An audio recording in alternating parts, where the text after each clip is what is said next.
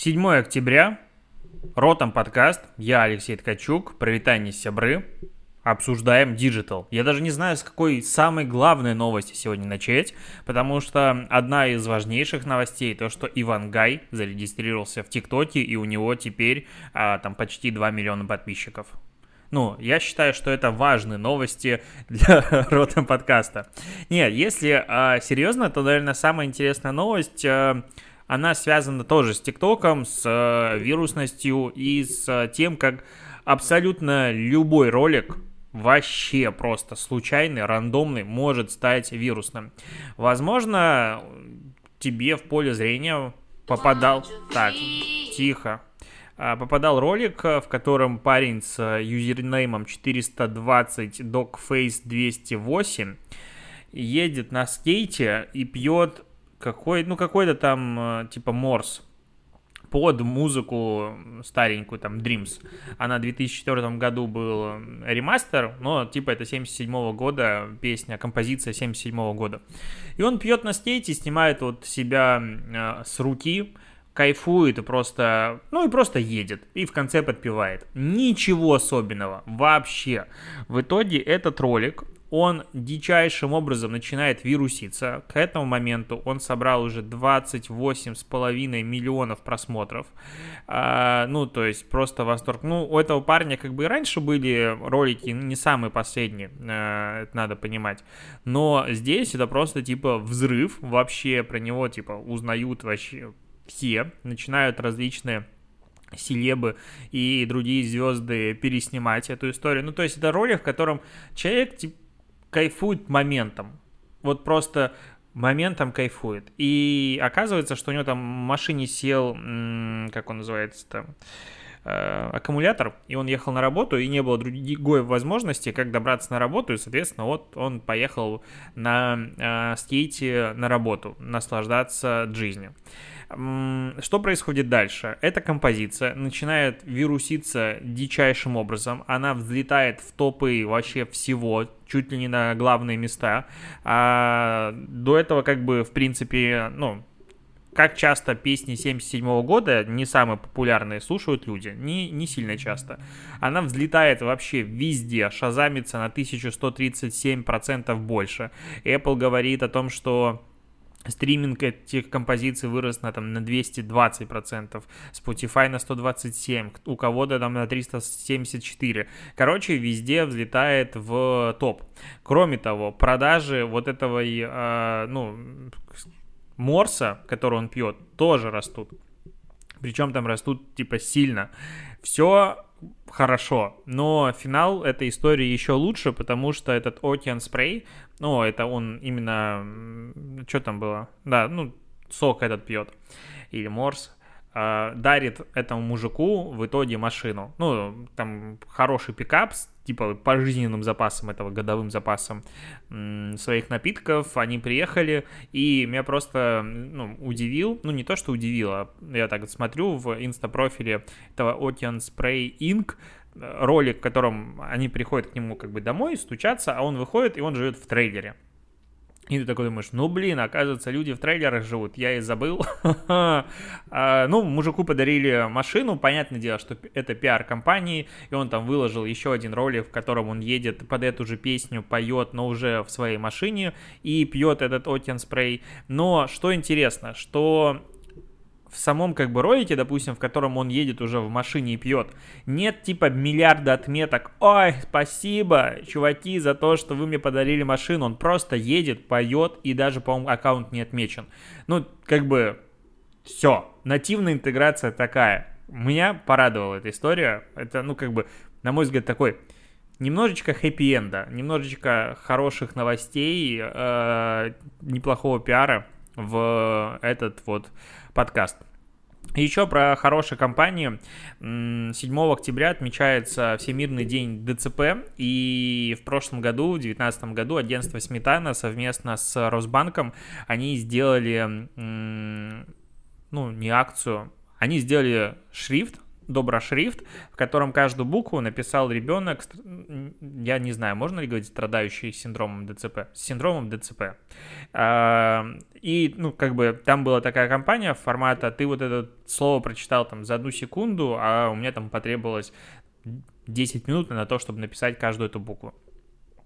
И большое количество компаний тогда присоединилось к этой акции, они меняли логотип, они меняли написание на один день, чтобы привлечь как бы внимание к этой проблеме и собрать деньги в фонд.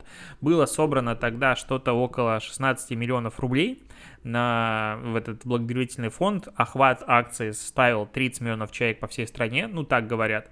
В этом году акция стала куда более масштабной. Яндекс обновил свою главную страницу в стилистике, ну, логотипы перерисовал и обновил логотип. Многие в офлайне делали, то есть Росбанк обновил, допустим, в офлайне свой логотип в каком-то месте. А, я там был вчера на фудкорте и Бургер Кинг э, меню свое тоже обновил в, ну, в офлайне, и там с каких-то покупок, э, я не знаю, каких бургеров, тоже какие-то деньги перечислял. Суммарно 400 компаний присоединилось к этому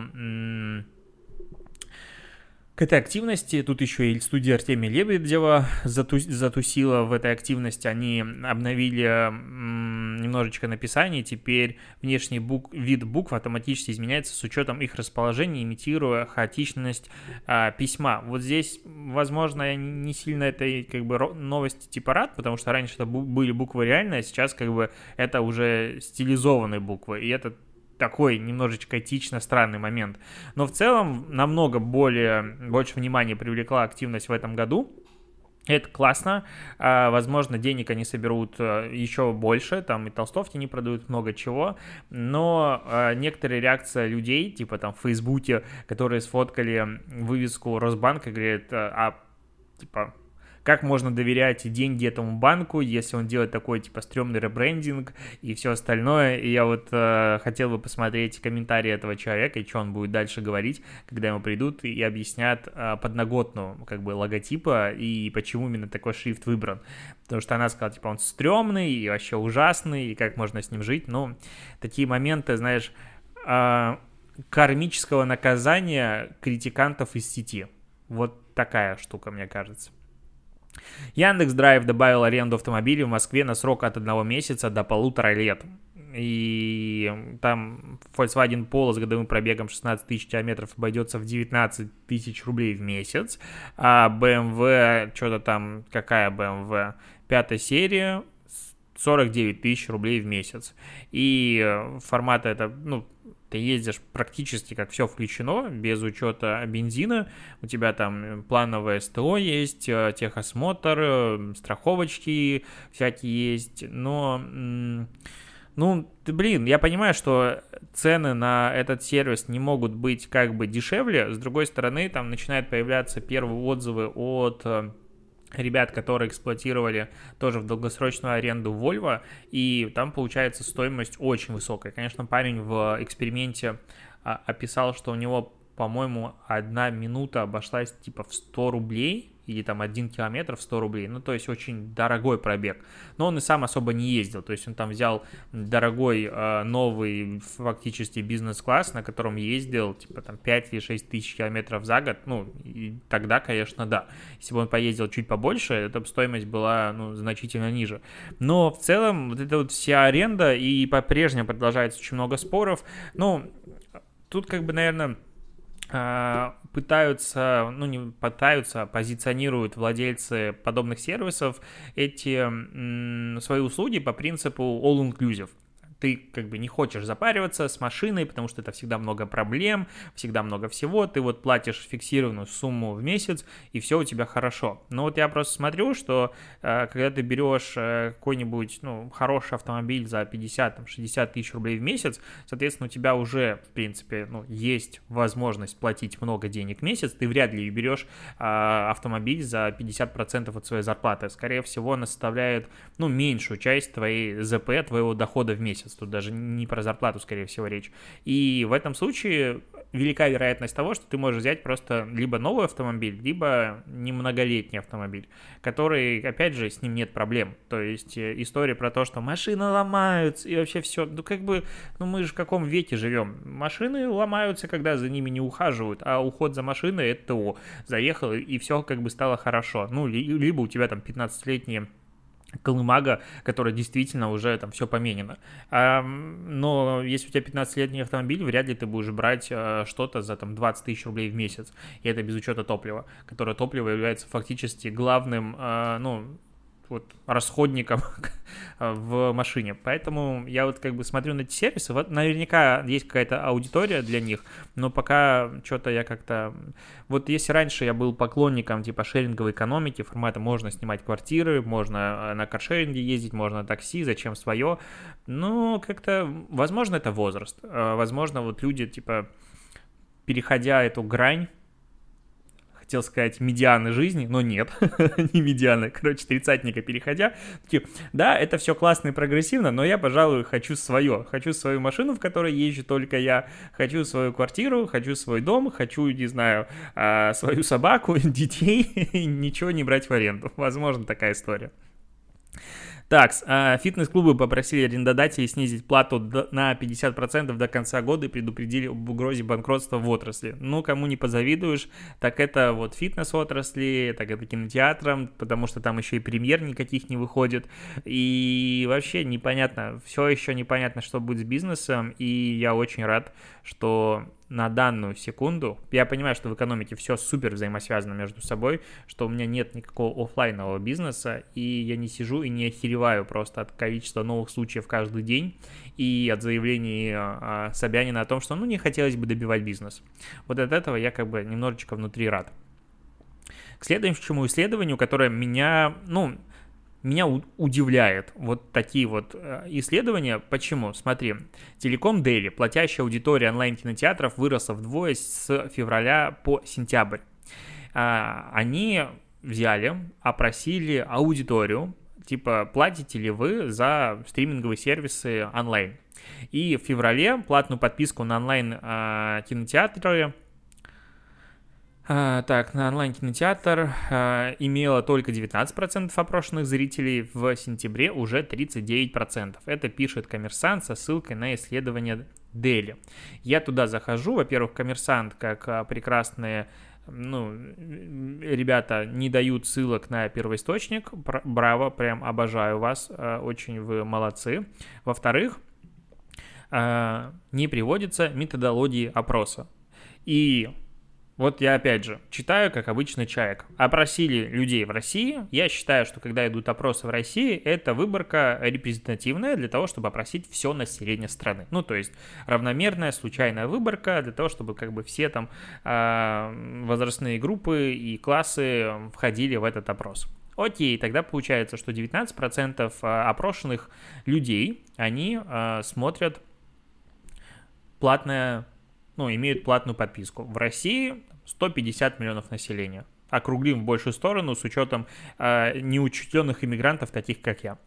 Тогда получается, что 19% это фактически 21 пятая часть, значит 30 миллионов платящей аудитории было в феврале, а в сентябре уже 39%, так это уже типа почти там дофига, там под 75 миллионов, ну, 70 миллионов. Нет, а, речь идет про какую-то выборку. И вот нам не говорят в исследовании, какая выборка. Все это перепечатывают и такие, вопросов нет. Вот неужели СМИ, когда перепечатают какую-то информацию, журналист не может здесь засомневаться? Ну, это же базовое понимание вообще статистики. Ну, а, и опять же, дальше идем. Самая большая доля платных подписчиков, согласно данным Телеком Дели, оказалась у сервиса Премьер Газпром Медиа, 42%, ну, потому что он самый дешевый. Самая маленькая у ТВЗАВР 7%, Море ТВ 9%, Мегаго 16%, у Иви 23%. Про Кинопоиск здесь вообще речи почему-то нет. Ну, как бы Море ТВ говорит о том, что это данные некорректны, у них выросло количество пользователей платформы в 6 раз, и 30% из этой аудитории, пришедшей за акцию, конвертировались в платных подписчиков. Короче, все вроде бы как не согласны, но с другой стороны других данных нет.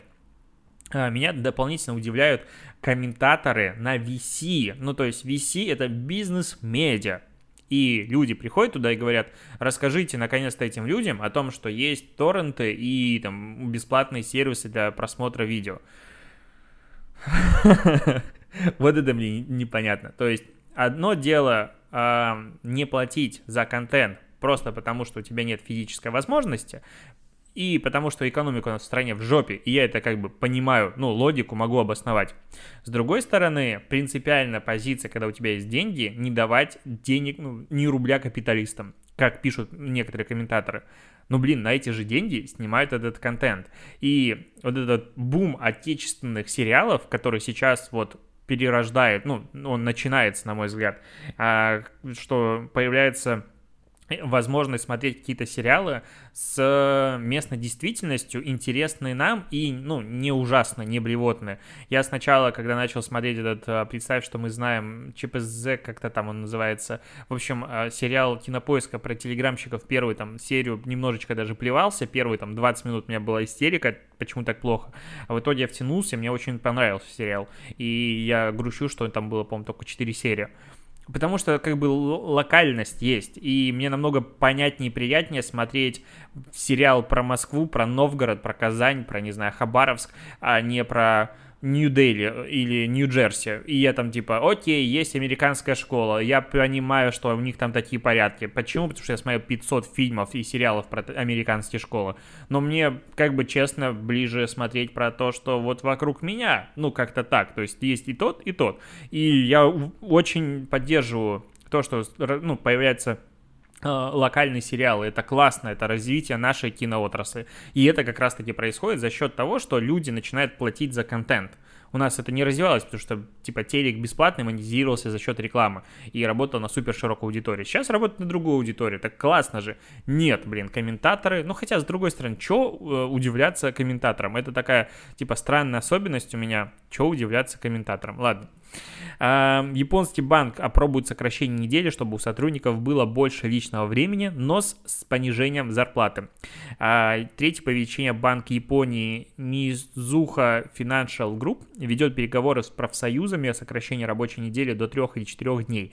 Если ты будешь работать э, 3 дня, будешь получать 60% зарплаты, а те, кто работает 4 дня, 80% зарплаты. А, интересно, какое количество ну, задач будет на этих сотрудников, каким образом они будут между собой располагаться, как это все подружить и засинхронизировать между собой, потому что есть всегда большущая проблема, что люди, допустим, которые работают full time в офисе, работают с людьми, которые не full time в офисе, они, допустим, part-time, или они удаленщики, или что-то еще, потому что ну, допустим, ты хочешь сейчас провести совещание. Вот такая история происходит у нас сейчас в Mave, э, нашем э, подкаст-платформе, потому что я, ну, типа фрилансер и могу сорваться в разные места куда угодно. А ребята, они работают на full тайме просто параллельно на нескольких проектах. И я просто иногда бываю не в слэке. И как бы возникает вопрос, каким образом нас между собой подружить. А здесь банк хочет перевести как бы всех своих сотрудников с возможностью туда-сюда. Это, конечно, дикий эксперимент. Очень интересно, что там у них получится. Но здесь как раз-таки не идет речь о том, что давайте мы будем все как хипстеры работать 4 дня, а платить мы будем вам столько же. Нет, не будем, будем платить меньше, но вот такая штука. А, так, Тиньков запустил мессенджер внутри мобильного банка, можно там переводить друг другу деньги и переписываться. Ну, запустил, запустил, как бы, окей. Банки по-прежнему продолжают э, наращивать экосистему внутри себя. Мы, э, Сбербанк уже давно запустил э, и мессенджер внутри себя, и пересылку денег, и также есть там каналы. А, ну, я даже помню, как их рекламировал, они мне предоставили статистику по МАУ, и там она была под 60 миллионов, э, или DAO даже 60 миллионов. Короче, там, если смотреть с точки зрения социальных платформ, то Сбербанк в топе. А, то есть по количеству пользователей, которые открывают приложение каждый день и каждый месяц. Там безумные цифры. Поэтому неудивительно, что туда э, интегрируют э, ну, функции для социального э, обмена, как сказать взаимодействия. Кстати, интересно, что вот сторис, которые типа начали все активно внедрять там в том же Telegram, ой, не Telegram, в том же Твит, в том же Твиттер. Почему я говорю не те слова, которые хочу? В, в том же Тинькофф, в Сбербанке, в Яндекс Такси, типа, сторис, зачем там? А это не сторис, это карточки. Просто проще сказать, что мы внедряем сторисы. Вот, а в Тинькове, допустим, карточки я постоянно смотрю. Ну, я в банк захожу там раз в день в среднем в приложение. И там новые карточки, окей, они качественные, они классные, они иногда очень полезные. Какие-то новые штуки оттуда узнаю. Захожу, смотрю, читаю, прям мне заходит. И вот Slack анонсировал аналог истории для ежедневных отчетов и каналы общения голосом. Короче, Slack а, посмотрел на Instagram, посмотрел на Discord и говорит, хочу. И они немножечко переосмыслили вот этот формат Stories, видоизменив их в то, что ты можешь записать просто видос а для какого-нибудь статуса формата там, ну, допустим, проектная команда собирается, и каждый из сотрудников отчитывается, что он сделал, что он не сделал. И для того, чтобы не делать это в онлайне, чтобы там все люди ждали друг друга, а, ты просто берешь, делаешь, записываешь свой какой-то мессендж, и отправляешь. И получается, команда может все это дело просмотреть. Как я понял, такая логика. У меня в Slack пока такой функции нет, ну посмотрим, как она будет работать. А она появится типа до, до конца 2020 года. Кроме того, появились как бы каналы по аналогии с Дискордом, где, ну, есть комната, в которой ты сидишь с голосом. И если там Короче, тут может прийти, выйти, не надо создавать отдельный канал, это просто как такая платформа. Ну, короче, те, кто пользуется Дискордом, понимают. Ну, окей, наверное, это как бы нужная штука, и Slack понимает, что он делает, и наверняка такой же появится в ближайшее время в Teams, в ближайшее время в э, гугловских сервисах, ну, короче, и, короче, все скопируют, посмотрим. Ну, ну, окей, больше функций, больше круто. А, Twitch занял 91% рынка стриминга во всем мире по количеству просмотренных часов, а, при этом YouTube Gaming всего 5,5%, Facebook Gaming 3,4%. Что удивительно по поводу а, Facebook Gaming, что Mixer, это сервис от Microsoft, который закрылся в июле 2020 года, на него, на Mixer приходилось 14% часов всего видеостриминга, и э, миксер, закрывшись, перенес все это, ну, всю свою пользовательскую базу, типа по умолчанию, как бы Facebook Gaming, они там между собой каким-то образом договорились. И вот эти вот 14 часов видео стриминга в миксере превратились в 3,4% Facebook Gaming, в котором и так было какое-то количество до этого. Кроме того, в третьем квартале очень сильно растет uh, YouTube Gaming, у него выросло на 115, на 155 миллионов uh, часов стриминга uh, количество людей, которые ну, на 155 миллионов часов люди посмотрели видосов больше, чем в прошлом году. А Facebook Gaming на 71 миллион часов, а Twitch упали на 377. То есть, ну, в целом люди стали меньше чуть-чуть э, смотреть э, онлайн-видео потоковые гейминга, потому что пошли на работу. Но при этом другие платформы чуть-чуть отъели долю у Твича, хотя Twitch, конечно, пока король всего этого дела. А, к новостям Инстаграма, тут, э, в принципе, с анонсом, ну, не с анонсом, а с десятилетием Инстаграм было много всяких маленьких фишечек, которые как бы нам выкатывают постепенно. И одна из них — это автоматическая модерация комментариев, антибуллинговая система. Если ты пишешь какую-нибудь плохую бяку, то Инстаграм может это дело распознать и сказать, что э, ну, мы, скорее всего, не покажем твой комментарий, если ты его публикуешь, потому что он противоречит нашим гайдлайнам и правилам. И предлагает тебе вернуться к комментарию и изменить его. Если ты все-таки его не изменяешь, тогда ты его публикуешь, и он будет скрыт ото всех. Ну, опять же, если он нарушает э, гайдлайны. Ну, с одной стороны, отмодерировать вообще все комментарии в Инстаграме не представится возможным никак. Ну, то есть, это миллиарды комментариев в день. И это все понимают. Вручную это никак не сделать.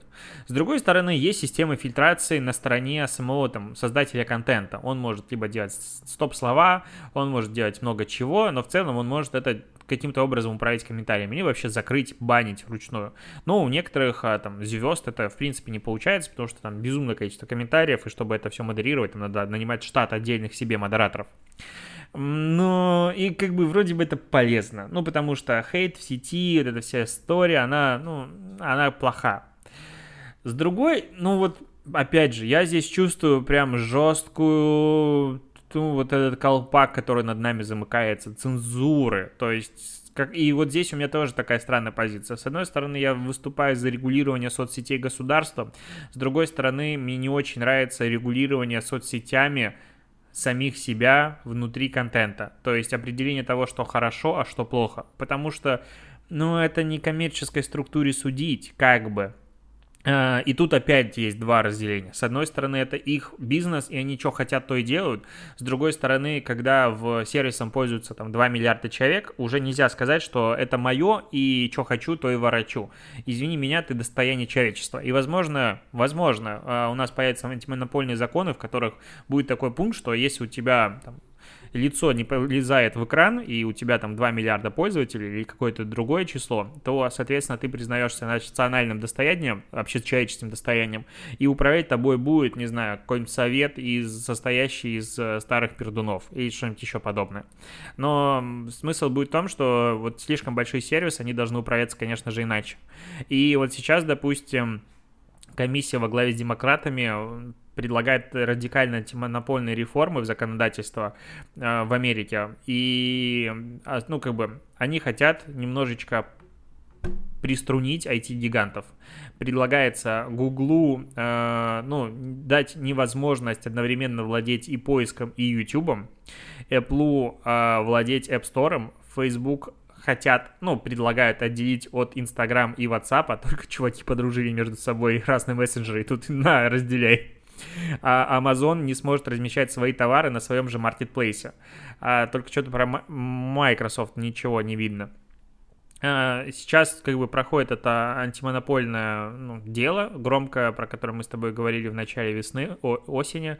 И кроме того, документ подразумевает запрет на скупку стартапов и конкурентов и ограничение доли владения ими до 20% для крупных компаний. И, скорее всего, что-то подобное в итоге, ну, возможно, в усеченном формате оно будет. И, э, ну, вот те IT-компании, которые мы знаем сейчас, гиганты, они станут чуть поменьше. А возможно, там между ними что-то внутри будет по-прежнему очень тесные, скажем так, отношения и все остальное, но в любом случае, ну, разделяя властвую. Это прям, я почти уверен, то, что такое произойдет.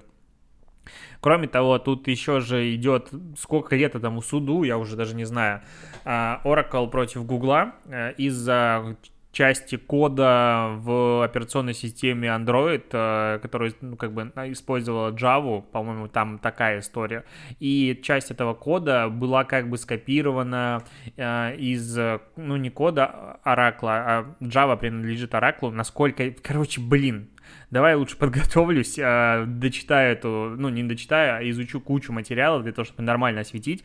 Но если очень коротко, то Oracle судится с Гуглом за то, что те нарушили их патент, Google говорит, нет, мы не нарушили, потому что если что-то сделать можно только одним способом, и это вообще как бы не совсем ваше, соответственно, мы это можем делать в э, рамках там цитирования э, концепта э, доктрины, короче, слияния и всего остального. Суд пока не особо как бы верит Google, потому что говорит, а вот здесь Apple смогли сделать свою операционную систему, ничего не копируя и так далее. А при этом, если, короче, Oracle выиграет суд, ну, по итогу, потому что сейчас э, там идут, э, ж, ну, короче, оспаривания решений, то что произойдет? Google должен будет заплатить какое-то количество денег за каждый смартфон, который был выпущен на базе Android и будет выпущен на базе Android. Короче, Oracle поднимет охренелион миллионов денег Google будет грустным, потому что ему придется это заплатить. И непонятно, к чему это приведет, э, и Google будет упираться, конечно же, до последнего, чтобы ничего подобного им платить не пришлось. А, к слову, вообще про цензурирование и модерацию контента, э, ну вот на днях э, Трамп опубликовал твит и Facebook пост, в котором говорит о том, что ну как бы ковид не сильно м, слаш, ну, страшнее, чем обычная простуда, ну, флу это, по-моему, простуда там, или грипп, и э, Facebook удалил этот пост, а Twitter пометил его как, ну, он э, некорректный, и он содержит э, мисинформацию, ну, вранье и введение в заблуждение. Ну, я считаю, что они допрыгаются. То есть, э, по-прежнему считаю, что э, да, Трамп одиозная фигура, да, он говорит часто там бред и все остальное, но при этом его типа выбрали люди. Ну, как бы вот. и не Фейсбуку, и не Твиттеру решать, вот что первые лица государств, и не только первые, политики, различные общественные деятели, могут писать и не могут писать. Как бы ну, если он пишет тупость, люди должны знать, что это тупость. А то, что Facebook типа, ну, нет, нам не нравится этот пост, реально и удаляет, ну, представим, что, не знаю, Меркель пишет в, у себя в Фейсбуке, допустим, она ведет Facebook, она что-то пишет, и Facebook приходит и удаляет, потому что он считает, что это плохая информация.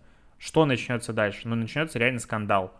То есть пока это все как бы американские компании с американским президентом там между собой разбираются, это как бы все ок. Но дальше это, ну, я вообще не понимаю, куда это ведет. Типа, вы охренели, вы стали судьи и решать реально, что правда, что нет. Но у вас нет таких полномочий. И там какой-то советы, которые они создают постоянно, для проверки фактов. А в таких вещах, которые там сейчас спорных, они не совсем могут э, репрезентативно, скажем так, что-то отображать. Поэтому что-то, мне кажется, их нагнут и нагнут сильно. И удалять посты первых лиц они дальше не сильно захотят.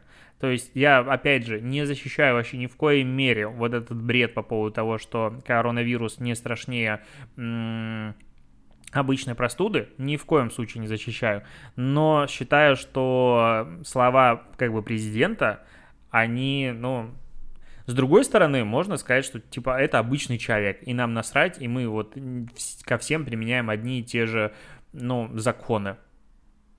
Но вот если я сейчас напишу в Фейсбуке пост, и в котором напишу о том, что коронавирус не страшнее простуды, его, скорее всего, не удалят.